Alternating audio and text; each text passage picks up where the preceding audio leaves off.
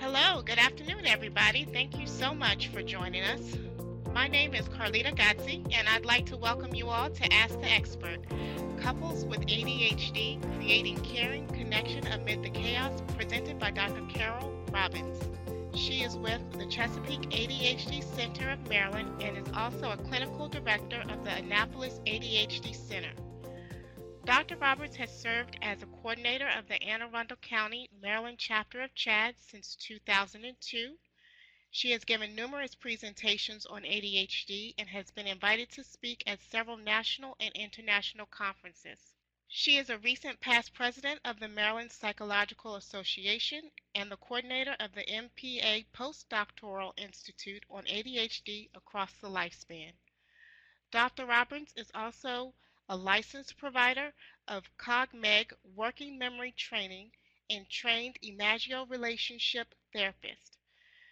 Personally, she is married to an ADHD spouse and is raising two children also with ADHD.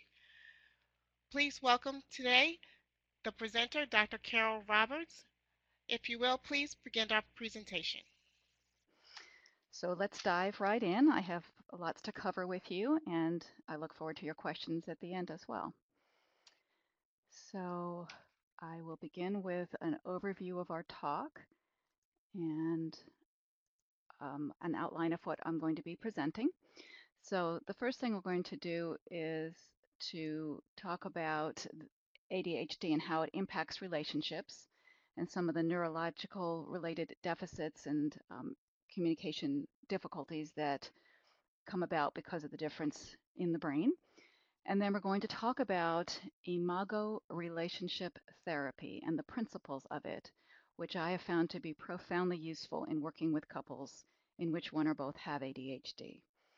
And part of that is learning the couples dialogue process and some variations of the couples dialogue, which I will be going into in more detail later. And then I'm going to share with you my golden rules to help couples to retain and repair connection and manage their reactivity. And lastly, we're going to discuss some behavioral strategies that will enhance your relationships. And there's also some selected resources later on, which um, I will share with you. So let's talk a little bit about how ADHD impacts relationships.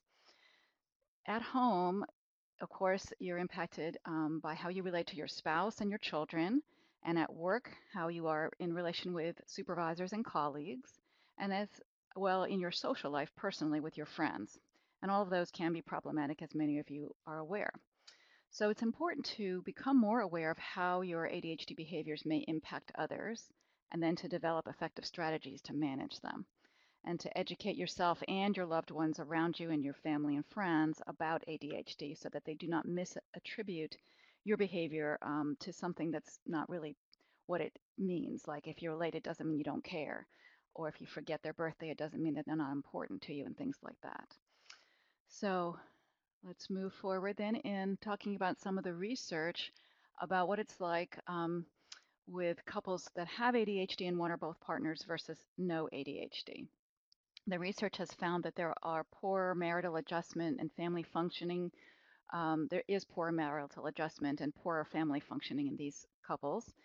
There are more negative ratings in areas of communication and affective or emotional involvement um, in their roles and in problem solving.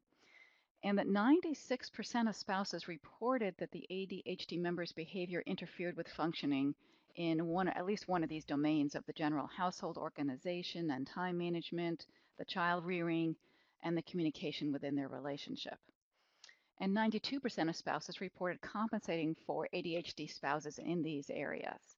So it does place often a bigger burden on the non-ADD spouse, if there is one, to carry more of the burden of organizing and managing the household and the family. The ADHD adults tend to, tend to hold more negative perceptions of their marriages and families than their spouses did, even though the spouse may carry more of the burden. Uh, ADHD is also associated with high ratings of marital discord, separation, and or divorce, and that's been found pretty consistently in the research over a number of years. So here are some of the behaviors that can get in the way of healthy and effective relationships. Low self-esteem is often underlying ADHD for many people because of all the negative struggles and messages they have received in their lifetime. So sometimes they don't assert themselves enough. Um, they sometimes settle. Um, they feel a lot of shame or guilt, and things like that can get in the way. Um, executive dysfunction, of course, is a big issue because it is important that one can be organized and not be too forgetful and manage time relatively well, especially if you have children and have to pick them up and manage their lives as well as your own. And it results in a lot of lost items and missed events and lateness and unpaid bills and all of that, which decays trust in the relationship. And then there is the habits of self stimulation that can get in the way. So people tend to want to have the last word and it can be argumentative, or they get hooked into devices or television a lot, trying to chase stimulation for themselves. And that can get in the way of a relationship and a family life. And then communication problems, such as interrupting or only hearing part of what was said because they were distracted, or failing to communicate and or speaking over their spouse. So those are just some of the ways that ADHD behaviors can impact your spouse. There's also the emotional dysregulation. So some people can become overly sensitive and reactive and are prone to outbursts or moodiness or um, short temperedness, and they can sometimes feel easily hurt or offended or criticized. And then there are those who have impulsivity that might take risky actions and make poor decisions or spend too much or commit to too many things and do so without consulting your spouse. And then many others have some sort of poor insight and inability to really observe themselves, which can get in the way of problem solving and leads to some denial and blaming and poor coping skills.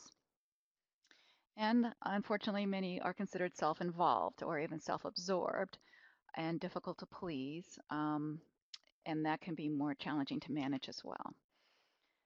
Low person interpersonal sensitivity and empathy is often found, and low emotional intimacy. So that sort of hypersensitivity and emotional difficulty with intimacy can certainly get in the way for spousal communication and connection. And then the reactive aggression or irritability that can be played out within the marriage as well as within the, ch the child-parent relationship. And sometimes it's hard for some with ADHD to compromise and to cooperate and to make transitions. All of that is sort of a bit of a rigid style that some people have. And others are more passive and conflict avoidant, so they may feel unable to keep up in heated conversations, so they kind of check out or stonewall.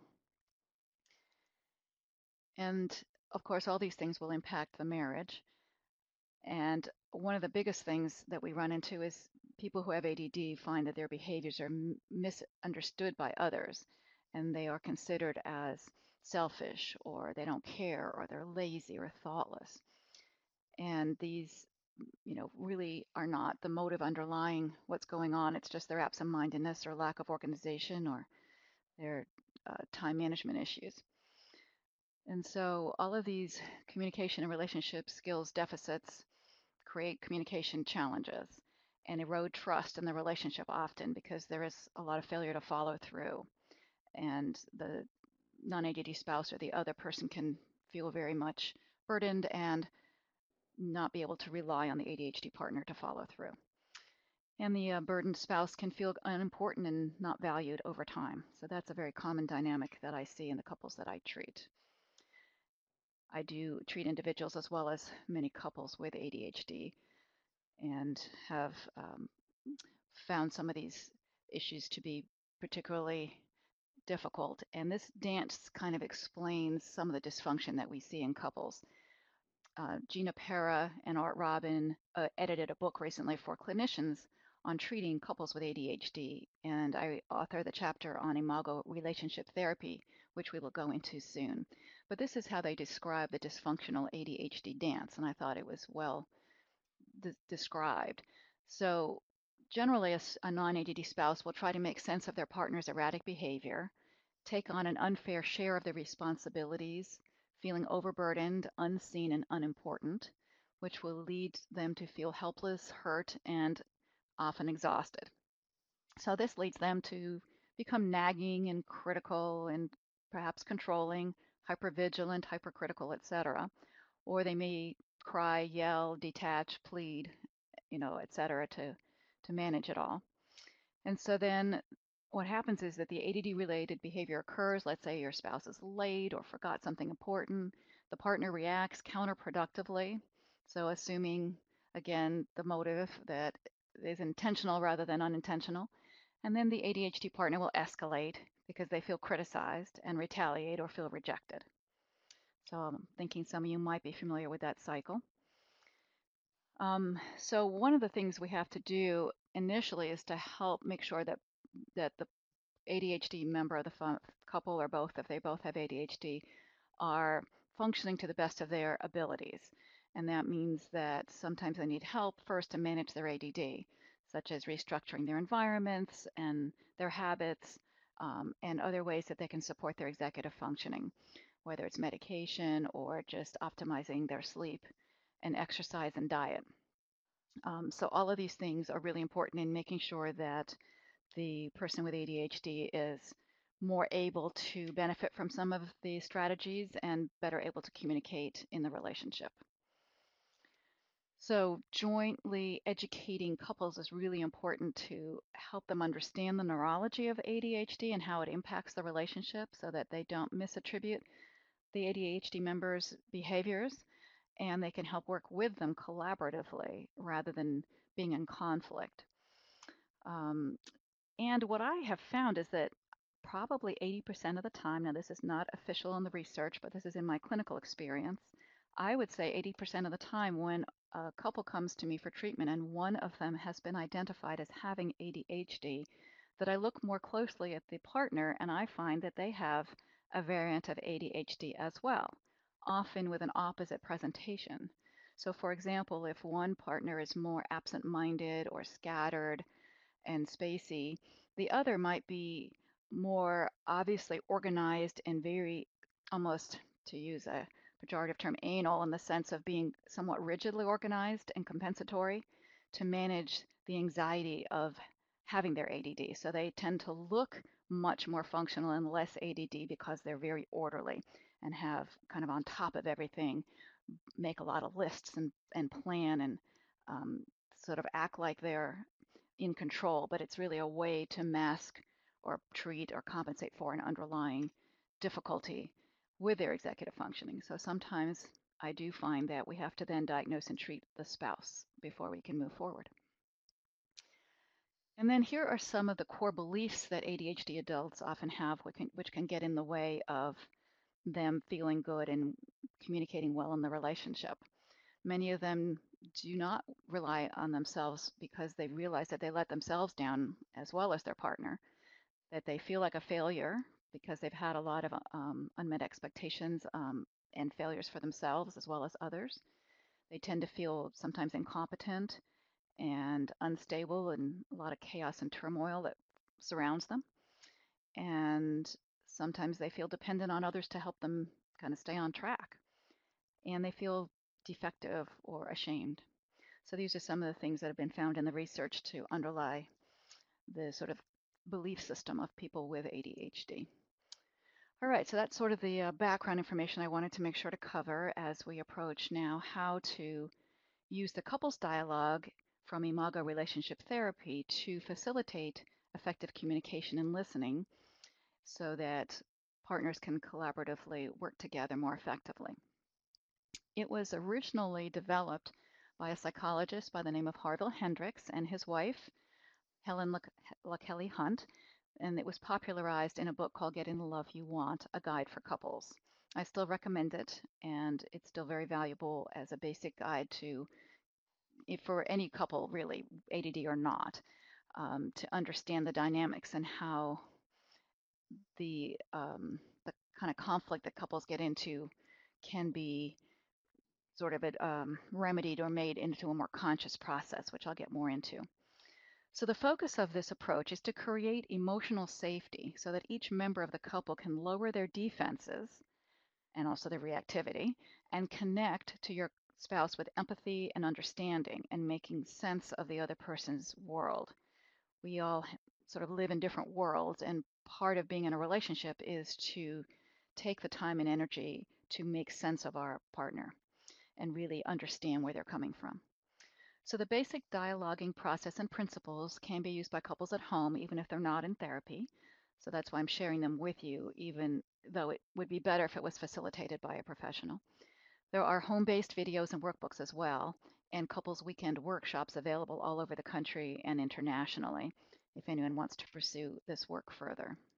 So the overview of it is the word imago is the word for image in Latin, and it refers to the idea that we hold an unconscious image of our caretakers, usually our parents, in our minds in the old brain. And I'll explain what that means in a minute, um, both with their positive and negative qualities. So we instinctively are attracted to a partner who is somewhat similar to our parents so that we can heal the issues from childhood and get what we need from our current relationship to finish our development. And as you may be aware, we have sort of three levels of brain. The original reptilian brain is sort of our survival brain where it just does our breathing and digesting and our heart rate and all that kind of thing is managed from that part of the brain. It's also our fight flight system. So it will let us know if something is dangerous and we can either flee or fight or freeze or hide or submit. But if it's safe, then we are freed up to play, to nurture, to mate, to work, or to be creative. Now, this old brain and the limbic the and the limbic system, which is the emotional brain, together are are the unconscious. So a lot of traumas, deprivations, frustrations, injuries from childhood are stored in that part of our brain.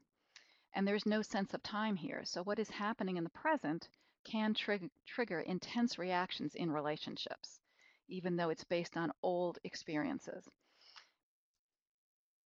So the couple will learn how to understand the ways that they inadvertently touch each other's wounds or sore spots, if you will, and learn to develop empathy for one another's pain or triggers as they work towards growing together. So the goal is to create emotional safety so that growth can be promoted and to move from that unconscious, reactive, defensive, instinctive pattern that we created in childhood as a self-protective mechanism, but to move from that to a more conscious relationship. So that unconscious go-to place we we all have keeps us from getting our needs met and it keeps us from growing into a conscious understanding and stretching into areas that were less well developed in our childhoods. So one of the dynamics I explain to all couples, which can be really helpful, is that generally there are partners um, that have are drawn to each other with opposite ways of of kind of showing their energy in the world. So half of us are what we call tigers. We maximize our energy outwardly. We kind of are more intense and go after our partner for connection. And we kind of want to kind of pursue them and try to resolve the problem and get connected again and, and make it okay. And then the other half of us are the turtles. We tend to minimize or withdraw our energy when we feel unsafe and fear being sort of smothered or threatened or overwhelmed by the other person's emotions. So the turtles will will withdraw into sort of their shell metaphorically as a way to feel safer. And that of course backfires because what happens then is if you think about it, as the turtle is withdrawing, the tiger is feeling abandoned and goes after the turtle even more for connection, and the which in turn terrifies the turtle more into withdrawal. So neither of them are getting their needs met. And this is unfortunately the go-to place for almost all couples.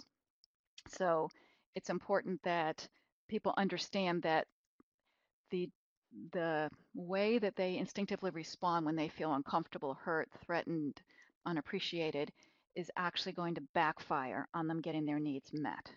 So I work with them on how to turn that into a conscious request for what they want and a more conscious awareness of the fact that this partner is not trying to hurt them or scare them, but merely um, reacting from their own place of fear. So once I explain the dynamic, um, we identify who's the tiger, tiger, tiger and who is the turtle. And sometimes that can switch, but generally it, it's pretty consistent. And I also explain that we tend to be attracted to partners who have opposite areas um, of expression or development. Um, and kind of two halves complete a whole, but often the very thing that we are attracted to about them is the thing that got cut off in our own development and which is uncomfortable for us to kind of go there with them. So then we get into the power struggle. So, for example, if you have one partner who's very emotionally expressive and comfortable talking about their feelings, they um, will attract a partner who tends to be more closed down and uncomfortable expressing themselves emotionally because of messages they received as a child about that. And so it's attractive to them because this person who's very emotionally available and expressive is appealing. But when they're then pulled on to be ex- emotionally expressive themselves, they feel very uncomfortable.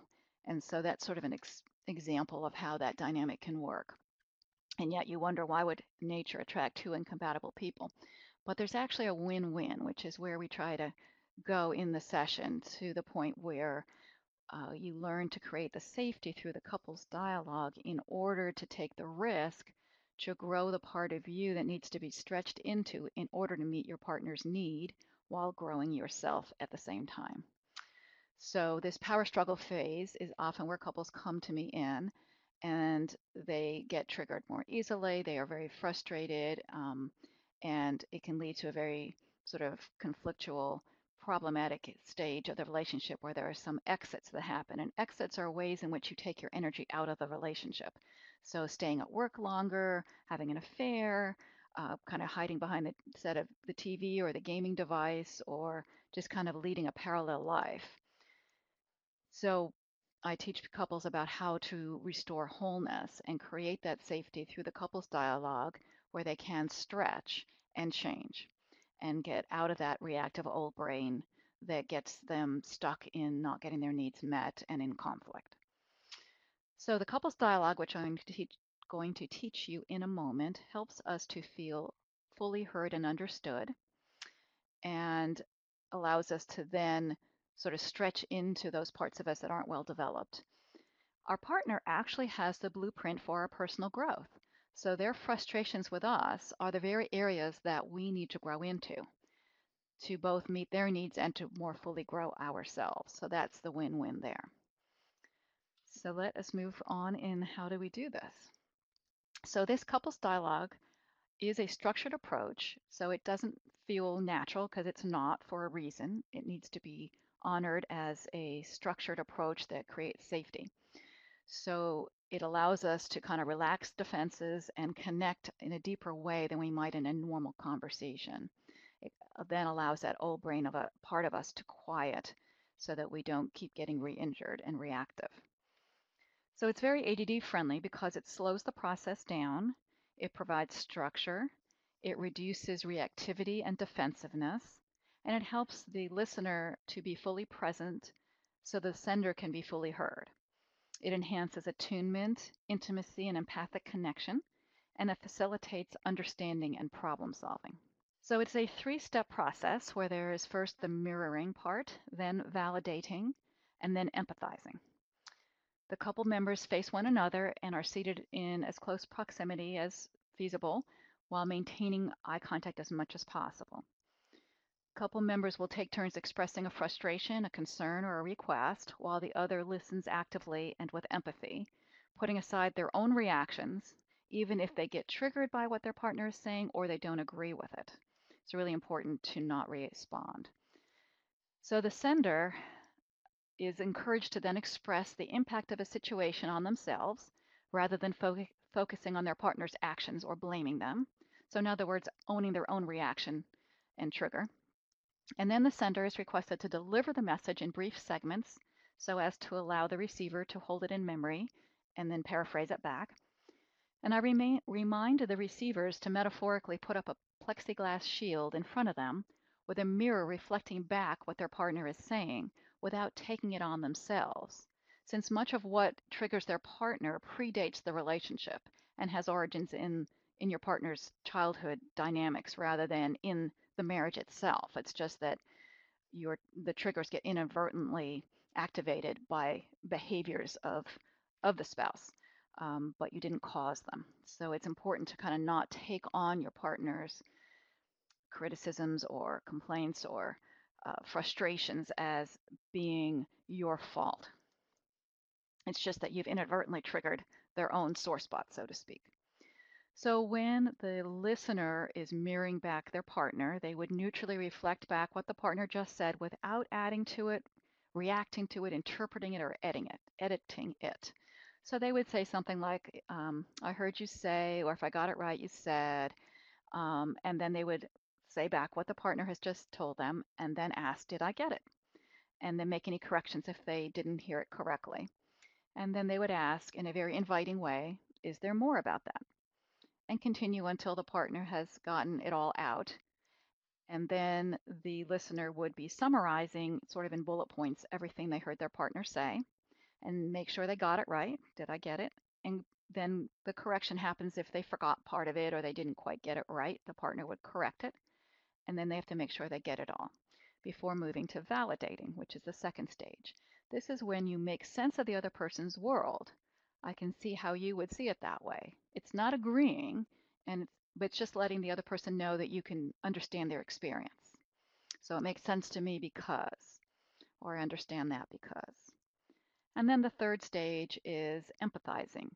This involves putting yourself in the other person's place and imagining what that person is feeling, such as, I imagine that must make you feel disrespected, devalued, hurt. And you pick three words like that to describe how you think they're feeling. And then ask if you got it right and see if it resonates for your partner, and then they'll correct you if it doesn't. And then you would switch roles. So that's sort of it in a nutshell. And then there are variations of it and some rules of engagement that I'm going to go over.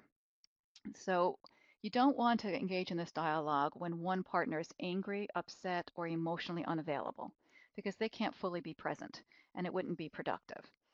You must also ask if your partner is available and ask, you know, to have the dialogue, are you available? And you want to agree to be available as soon as possible after your partner requests it because you don't want to put them off. However, if you're not in a good mental space, you do need to take the time to get there, hopefully within the hour. You want to then use a timeout process if the dialogue escalates. So if it gets violated in some way by one um, or the other partner, you want to interrupt it, calm down your your neurology, if you will, take some deep breaths, and then start again or reconvene again when people are both calm. You want to avoid criticizing, shaming, name calling, or insulting ever. And that goes, of course, to anytime you are engaging with your partner, but especially in the dialogue. And you don't want to ever violate the dialogue and just interject something because it will no longer feel safe if you do that. You want to also avoid using absolutes, such as you always do this or you never do that. And because of ADD brains being notoriously um, less able to hold lots of information in mind at once, it might be useful to have a pad available to jot down some brief notes as your partner is speaking if you're afraid you're going to forget it. So I'm going to talk about some specific short dialogues that are kind of nice ones to start with. This one's called the appreciations dialogue. Here, each partner expresses an appreciation for specific behaviors, and then their partner mirrors it back then the reason the partner appreciates the behavior and the impact on them is also mirrored. This emphasizes the positive efforts each partner has made and is very connecting to start off with. Um, so it's especially important to share appreciations for behaviors that you have asked your partner to stretch into, just to recognize their efforts.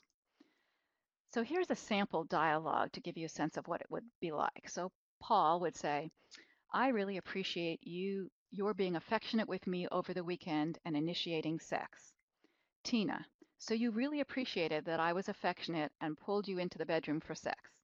Paul, yes, because when you do that, I feel loved and cared for. Tina, so when I'm affectionate and when I initiate sex, you feel I care about you and love you. Paul, yes, you got it. Thank you.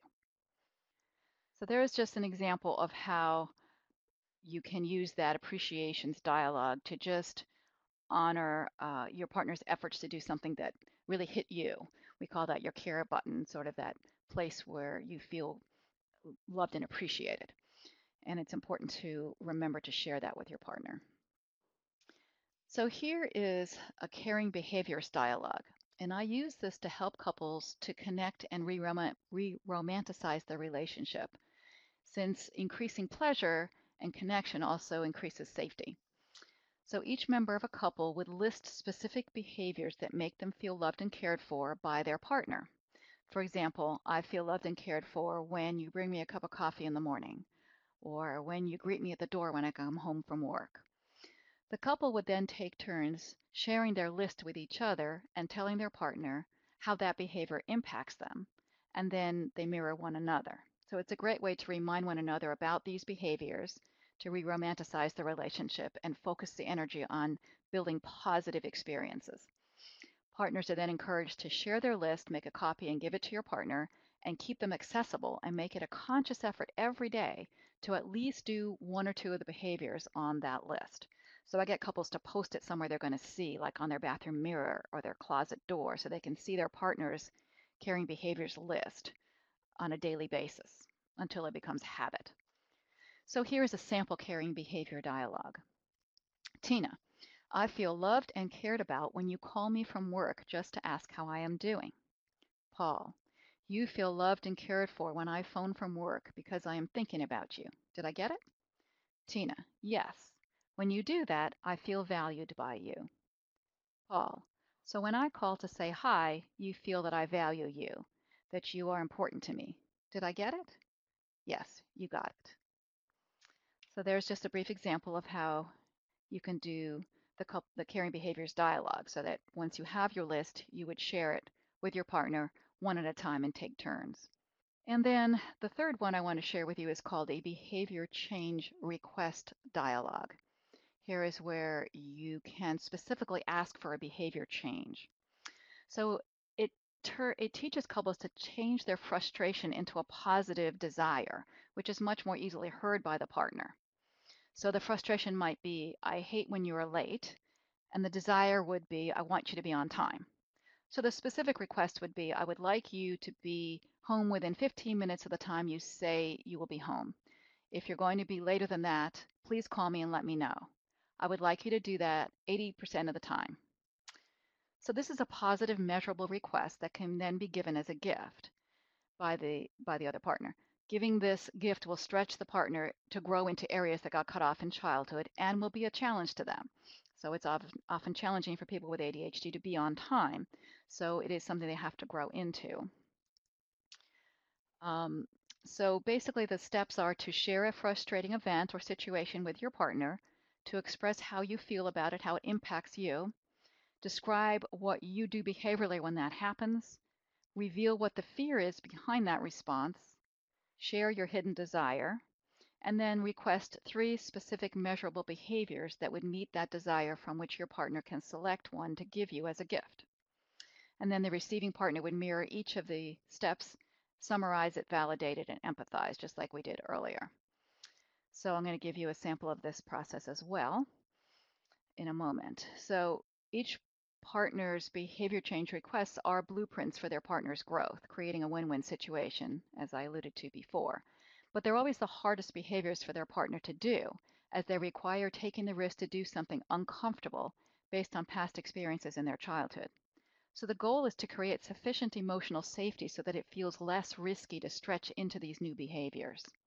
So it's important to remember this so that the person requesting the change does not take it personally when their partner struggles to give them what they're requesting. It's not because you're not important enough to them. It's not because they don't care. It's because it's very difficult to stretch themselves into that new behavior. So here's a behavior change request dialogue. Paul, when I see piles of paper and clutter on most of the surfaces in our house, I feel unnerved and overwhelmed. Tina, so you get really frustrated and bothered when I leave stuff on surfaces. Did I get it? Paul, yes, you got it. It makes me think that you don't respect me and my need for clear surfaces so I can function. To me, it means you don't consider me important enough to make an effort to keep at least the kitchen counter clear, even though I have asked you to do so many times. Tina, so you experience my clutter as my being disrespectful and that you are not important to me. Wow, I didn't realize that. Paul, yes, you got it. And how I usually react is I yell at you, I nitpick, and I call you a slob. Tina, you react by yelling at me, picking at me, and calling me a slob. Is that it? Paul, yes. And what I fear most is losing or forgetting something under the debris, like a bill or an important paper or an item. Clutter really scrambles my ADD brain, so I can't even think straight, and that's really scary. Tina, you want me to understand how nerve wracking it is for you when the clutter increases the risk of losing or forgetting about something important. Did I get it? Paul, yes, you got it. Tina, you make sense to me because I see the effort you put into staying on top of things. I imagine that you feel worried and hurt that I'm making it even harder for you. Did I get it? Paul, you got me. Paul would then make three specific behavioral requests to Tina to deal with that um, overall need for clear surfaces. And the first request would be spend 10 minutes each day cleaning off the kitchen counter. The second request could be once a week, clear off all the horizontal surfaces in the living room and bedroom. The third request might be ask me each day which area of clutter is bothering me the most and agree to clear it then. Tina, the first one is probably the easiest. As a gift, I offer you a clear kitchen counter every day. Paul, thank you. I appreciate that. Tina, after being asked how giving that might help her, she said, it would help me force me to start facing things I tend to put off, like dealing with the mail and newspapers. So that's just an example. And actually, that's taken from my personal life. My uh, ADD husband hates having anything left on the kitchen counter, and I sometimes stack up the newspapers there until I've finished reading them. So, um, but I've seen that with clients as well. So I wanted to share that with you. Um, and then this process is one I also try to get couples to engage in to kind of collaborate together on a shared vision of what they want their relationship to be like. So this process is like a vision board for the marriage to create a goal to work toward until the ideal marriage is attained. So I have each partner separately record their individual vision using a list of we statements like we take walks together three times a week, we are financially secure, we have an enjoyable sex life, etc. Then the partners come together and dialogue about their visions, creating a mutual relationship vision by combining the individual items they both agree upon onto the shared list. And then they post that in a visible place. And that's a really lovely exercise to kind of bring you together in a shared goal for the marriage. And then, as I promised, I would share some golden rules for retaining and maintaining connection, as well as repairing ruptures in connection. So, as you learn from the dialoguing process, expressing frustrations as requests is really much more effective. It's much easier for the partner to hear that than a criticism or a nag or a complaint. So try to get a hold of what your frustration is and language it in a specific request. And then you want to always assume the best about your partner, giving him or her the benefit of the doubt and respond to them from that place. And that's really important to get yourself in that place first when you get triggered to kind of remember, oh, yeah, this is not my father who was critical of me, or this is not my nagging mother. This is my partner who I love. So you give them the benefit of the doubt that they didn't mean to sound critical or sound demanding that it's just your sore spot that got triggered and makes it feel that way. So assume the best. And then you want to remember to perform the caring behaviors from the list every day and to give appreciations regularly. So sort of catch each other being good, appreciate little things on a regular basis. That really creates a much more positive environment. And then use the couples dialogue, especially if you need to express a frustration or share something that's sort of more significant a hot issue perhaps. And then it's really important to manage triggers and repair ruptures as they occur. So the person who got triggered can say something like, ouch, to indicate that they got triggered. And this would serve as a cue for both themselves and their partner, but a cue for themselves to take a breath, kind of calm down their neurology a little bit, remembering that this is not a past person in their life, this is their partner who they love, and then remember to assume the best about their partner and then ask for what they need at that moment as calmly as possible. And I try to remind everybody that we each own our own reactivity. It is not our partner's fault for making us mad or making us hurt or making us disappointed, that we own our own reaction. And we have to then take responsibility for turning that into a more effective communication as a request. So here are some um, daily sort of behavioral modifications that I like to recommend to also enhance connection and communication. I like to suggest establishing a couple time each day where the couple has time to maybe linger over dinner after the kids are dismissed if they do have some in the household, or go for a walk together, or spend 15 minutes before bed connecting without a cell phone or television around. This is so, so crucial to really sort of making the relationship uh, the top priority. Even if you have children, the relationship always comes first because it is out of the strength and connection of the relationship that you can then support the growth of the family and um, sort of you are the foundation of the family. And if, if the relationship is ruptured, then everybody's impacted negatively. So it's important to make the couple come first. And then to set time for weekly planning sessions to go over the, your calendars together, your schedules, and plan ahead for dates or vacations or whatever's going on. You check in with each other and, and plan together. And then plan regular dates. It's really, it can be more fun to have each partner take turns coming up with a fun activity and setting it up once a month. That way you get two dates a month, one initiated by each partner. And the other important thing is to maintain these three daily points of connection. So when the first person leaves the house in the morning, um, go and find your partner and make sure to give them a hug and a kiss um, and wish them a good day. And when the last person comes home in the evening, go and find your partner and connect with them, give them a hug and a kiss, and ask them how their day was. And when the first one goes to bed at night, come find your partner and say goodnight to them. So try to make an effort to do that every day, at least those three times. That's really important. Partners also need to collaborate on action plans as a team. The non-ADD partner, if there is one, needs to be part of the plan. So one thing I've recommended is something I call a honey-do board, where you have, for example, a write-on, wipe-off board that the spouse, one of the spouses can put some up to three things that they would like their partner to do, and the ADD partner would know to look there so that there's not much nagging or sort of follow-up from the from the spouse, but they know they need to go do those things and check them off. Um, and shared apps like Wunderlist has been really helpful to kind of share taskings and know when the other person has done it. Um, and you can also agree upon cues if you can get help from the less ADD spouse. Um, but it's a collaborative plan. It's not one person having a problem that they have to do all the fixing themselves. The non-ADD partner can provide structure and accountability to help their partner to establish these habits, such as going to bed at the same time. Going to bed can be difficult to disengage from stimulating activities like video games or TV or the phone games or apps or YouTube videos.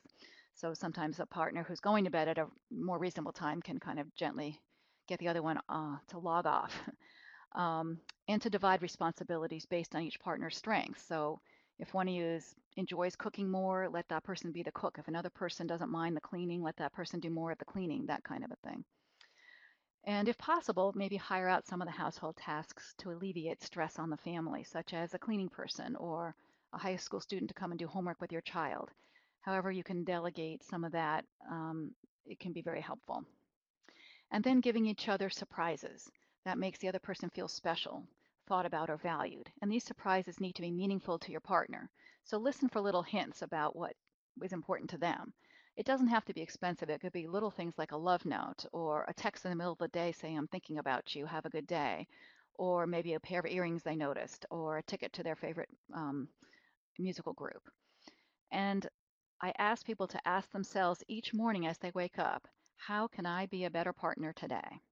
That needs to be the first thought because in your relationship, it's so important to make that your priority. Each partner needs to take care of themselves to reduce stress and enhance their own well-being.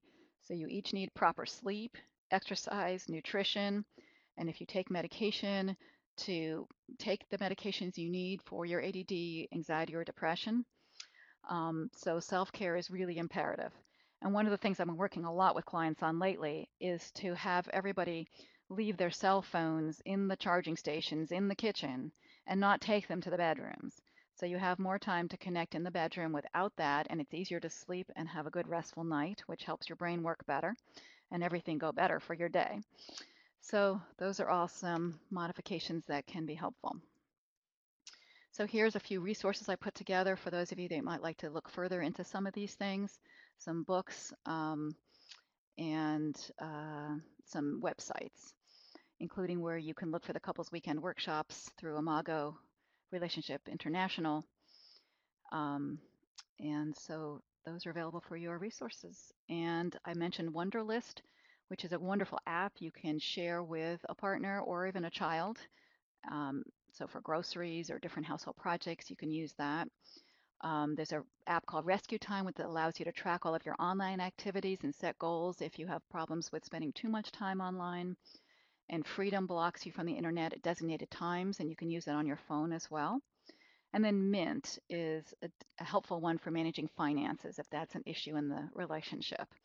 So those are just some helpful apps for couples.